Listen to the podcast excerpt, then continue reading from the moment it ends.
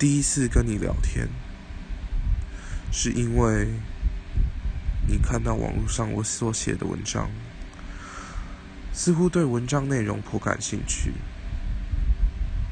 主动跟我讨论文章的内容。第一次聊天的内容，记忆中早已模糊不清，只记得当时的我们聊得很开心。而后的每一天，我们似乎都有种默契，总会聊上个几句，才肯去睡觉。生活中不如意的事情也好。开心的事情也好，令人愤怒的事情也可以，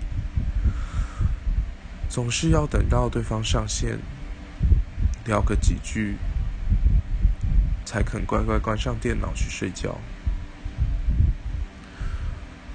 我们就这样维持着这种默契，聊了几个月，等到我们第一次见面。就决定在一起了，而这次在一起，我们都以为